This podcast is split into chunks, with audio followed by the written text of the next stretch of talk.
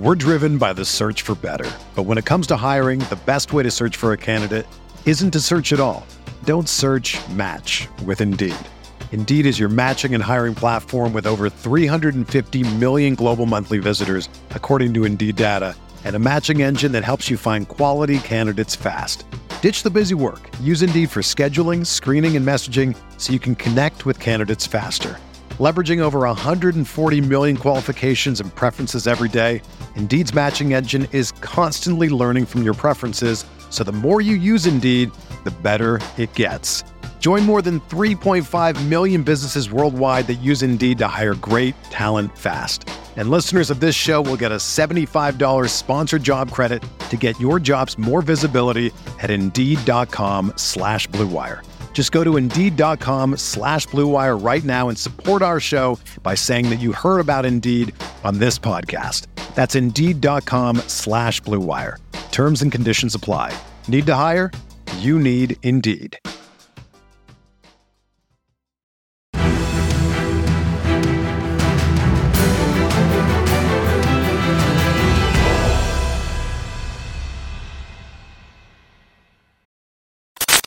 What's going on, Colts Nation? Welcome back to another episode of Bring the Juice. Guys, we have another one here for you, and this is going to be talking about a breakdown of the Indianapolis Colts offensive line and how it has melted down to the point at which it is at now. Now, I'm going to sit right up here up the top. I'm going to just tell you guys, I don't know how this offensive line has gotten to the point where it is now. I really don't even know if anyone truly understands why it's doing that. We'll get into a couple different things. We'll talk about the players, talk about the coaching staff, everything. But just to give you an idea of what how bad this unit is, this unit has given up 35 sacks through 9 games. Almost 4 sacks a game. 4 sacks a game. That is the worst in the NFL there are only about six other teams in the NFL that are giving up at least three sacks a game. Uh, Denver is one of them at three. New York Giants are giving up 3.1 per game. Washington's giving up 3.2. The Rams are giving up three and a half. Cincinnati's giving up 3.6. Chicago's giving up 3.7. The Colts are giving up 3.9. Now, I mean, when you talk about the other top six teams, I mean, again, the Giants have played really well this year. They're a winning team. Washington is on the cusp of being that. Cincinnati is definitely a winning team. You know, and Chicago over the last few weeks has played way better than the Colts could ever imagine. But yet, this offensive line has given up 35 sacks. It is on pace to give up 68 sacks this year. 68 sacks. I believe that might end up being a record for uh, the franchise ever. This offensive line unit has just been atrocious. I mentioned it in a video the other day, breaking down this team of their loss against the Patriots, right? After they just gave up nine to the New England Patriots for Sam Ehlinger's second start ever, right? And it's clear that this unit is not being taken accountability for anyone on the coaches or executive side of things. Chris Ballard went off in a presser saying that, you know, you guys, you include implying the media have crucified me for not uh, doing anything about the receiver position. And now the offensive line is underperforming. So clearly, Ballard doesn't think that the issue that's going on with this team's offensive line is his fault because, you know, he says, oh, well, there's one time I ignore the offensive line and I just, and our offensive line just trash. Our offensive line just trash. Well, I mean, it would have helped if you would have kept some uh, very important guys at like Mark Glowinski or Chris Reed and would have kept those guys around instead of you know, just letting them both walk. And then now you're paying $20 million a year to a guard that is, you know, not playing well at all right now, not even close to his normal self. That is what is insane about it all. And, you know, we even have implied again, why does Chris Strausser have a job right now with how pitiful this group has played? You know, they got rid of Marcus Brady, they got rid of Frank Reich. Why is it that the position coach Chris Strausser still has a freaking job? Why does he still have a job? I don't understand it. But then again, we're going to have to figure that out at some point. Now, with Jeff Saturday coming in with this unit, being a former offensive lineman himself and being a former center, a guy that was blocking for the great Peyton Manning, the guy had to be able to play, right, in order to be at that spot. So hopefully he can connect with these guys and bring some of that back, right? Because what we have seen this year is it's how it started. This team has gone through so many offensive line changes, and it's n- none of them have worked. None of them, except for the one game against Jacksonville where they gave up no sacks. One game where they did not give up a sack. And other than that, you've had Matt Pryor start the year out at left tackle. We could just kind of talk about all the players for a second. Left tackle position. I mean, that has just been a botched position for this team, right? Matt Pryor, you said that this guy was going to be your starting left tackle to start the year. He's going to be the guy that, you know, is going to get the benefit of the doubt. Somebody's going to have to be better than him to take over his position, right? And it took all but about two weeks for people to realize that Matt Pryor is not a good left tackle. That's one thing.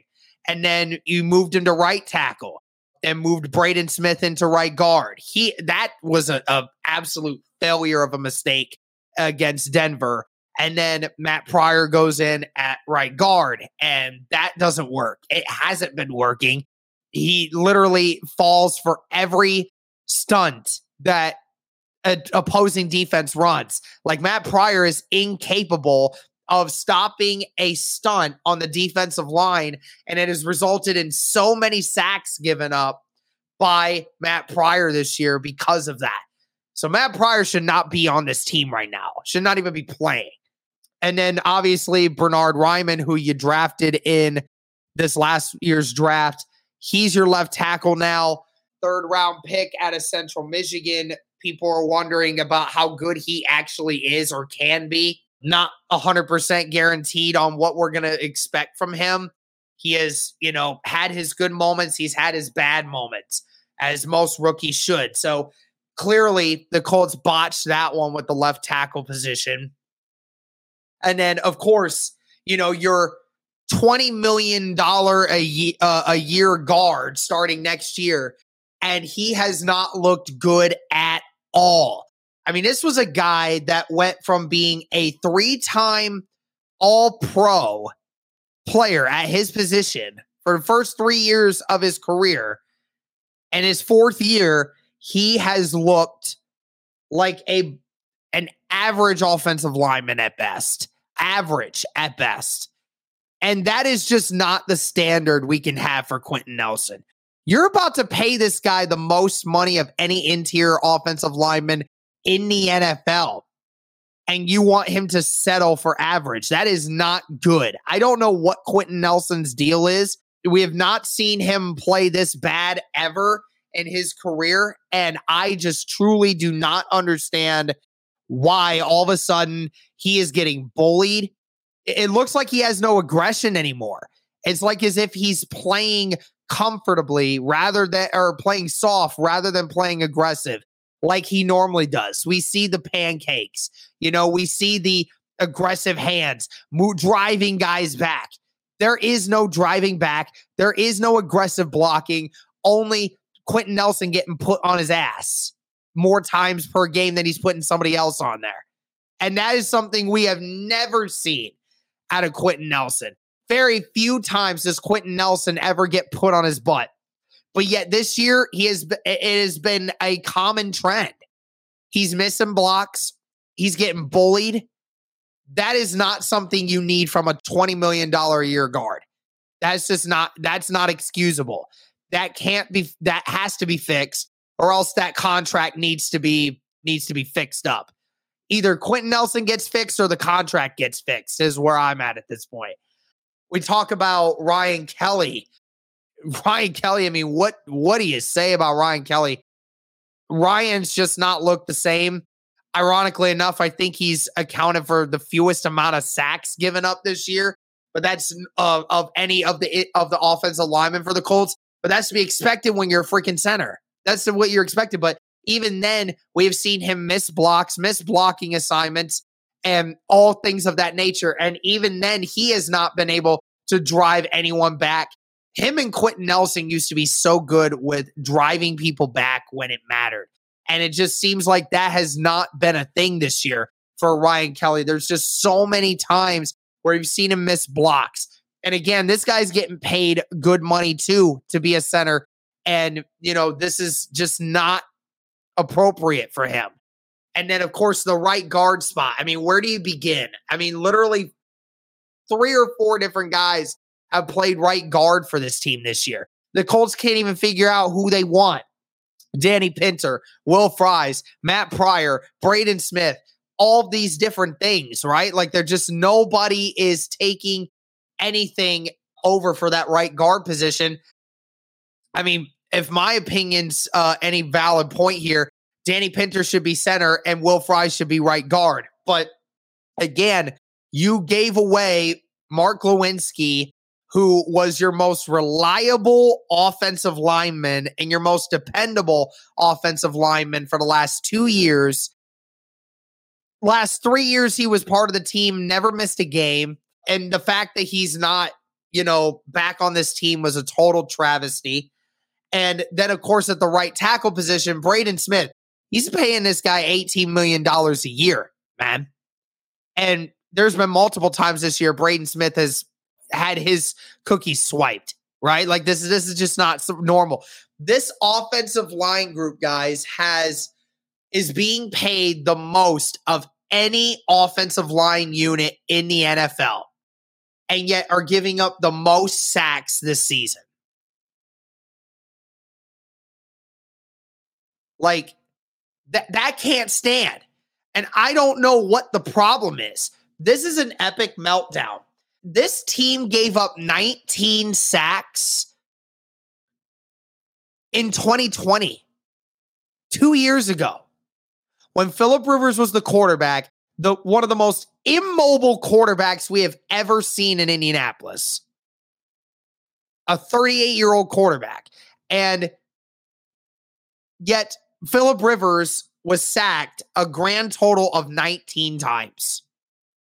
That's literally half of what the Colts have given up this year, and they played half the games.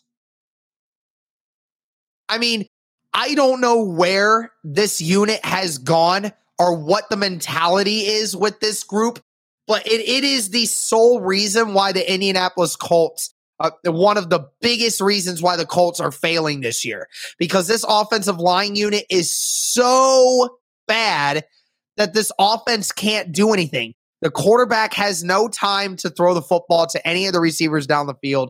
You can't run the football because you get no push on the front five. I mean, this is a total travesty of an offensive line. And I don't know what to do to fix it. I don't know how we fix it. I don't know if it takes all five guys standing in a freaking mirror or standing in a room and yelling at each other to get their shit together. I don't know what it is, but I'm I'd love to find out what you guys think this t- unit needs to do because I don't know. I truly don't know what this unit's gonna uh, be like. And with Jeff Saturday, I don't know if it's gonna get better. I don't know if it's gonna get worse. I have no idea at this point because it's just nobody's taking accountability. Nobody's actually playing well. Like Braden Smith is the only guy on the offensive line that has actually made some kind of a turnaround these last few weeks. But even then, it's still not been great. Like this unit is so, and for a for a organization that has preached winning in the trenches, right? And this is the unit that is supposed to do that. Like, I understand that at the left tackle position and at the right guard position, we didn't know it was going to be a wild card going in throughout the year, but you had an all pro at left guard. You had a guy that can easily play amongst the top five centers when he was at his best. You had a guy at right tackle that is a top 10 right tackle in this league when he's at his best. But yet, we haven't seen any of these guys at their best all year. None of them. They've all been playing down below standards, and it's all on them. It's on them. I don't know what else to really think about it other than the fact that there's no accountability for these guys as a unit. Like, this is supposed to be the most tight knit unit, and guys are supposed to, uh, you know, feed off of each other, but nobody is. Let me know what you guys think about this group going forward because clearly, even if the Colts went and got a future franchise quarterback in the offseason, this offensive line unit cannot be as bad as it is. Because if this offensive line unit is as bad as it is now, our next franchise quarterback might die before he reaches year three.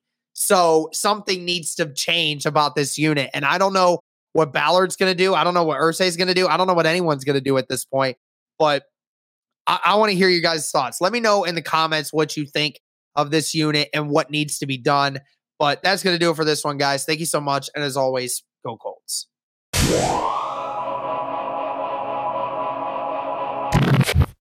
Whether you're a world class athlete or a podcaster like me, we all understand the importance of mental and physical well being and proper recovery for top notch performance. That's why I'm excited that Unifyd Healing is sponsoring podcasts on the Blue Wire Network. Unifyd Healing is a new and super innovative global network of wellness centers powered by Energy Enhancement System, or EE System. If you haven't heard of the EE System yet, then you'll want to listen up. This technology promotes wellness, deep relaxation, purification, and rejuvenation. Wherever you are across the globe, access to a center is easy and affordable. Interested in experiencing the EE System technology for yourself? Go to unifydhealing.com/bluewire to learn more and find a center near you. That's unifyd, U-N-I-F-Y-D, healing.com slash bluewire. No material or testimonials on the Unifyd Healing website are intended to be viewed as medical advice or a substitute for professional medical advice, diagnosis, or treatment. Always seek the advice of your physician or other qualified healthcare provider with any questions you may have regarding a medical condition or treatment and before undertaking a new healthcare regimen, including EE system.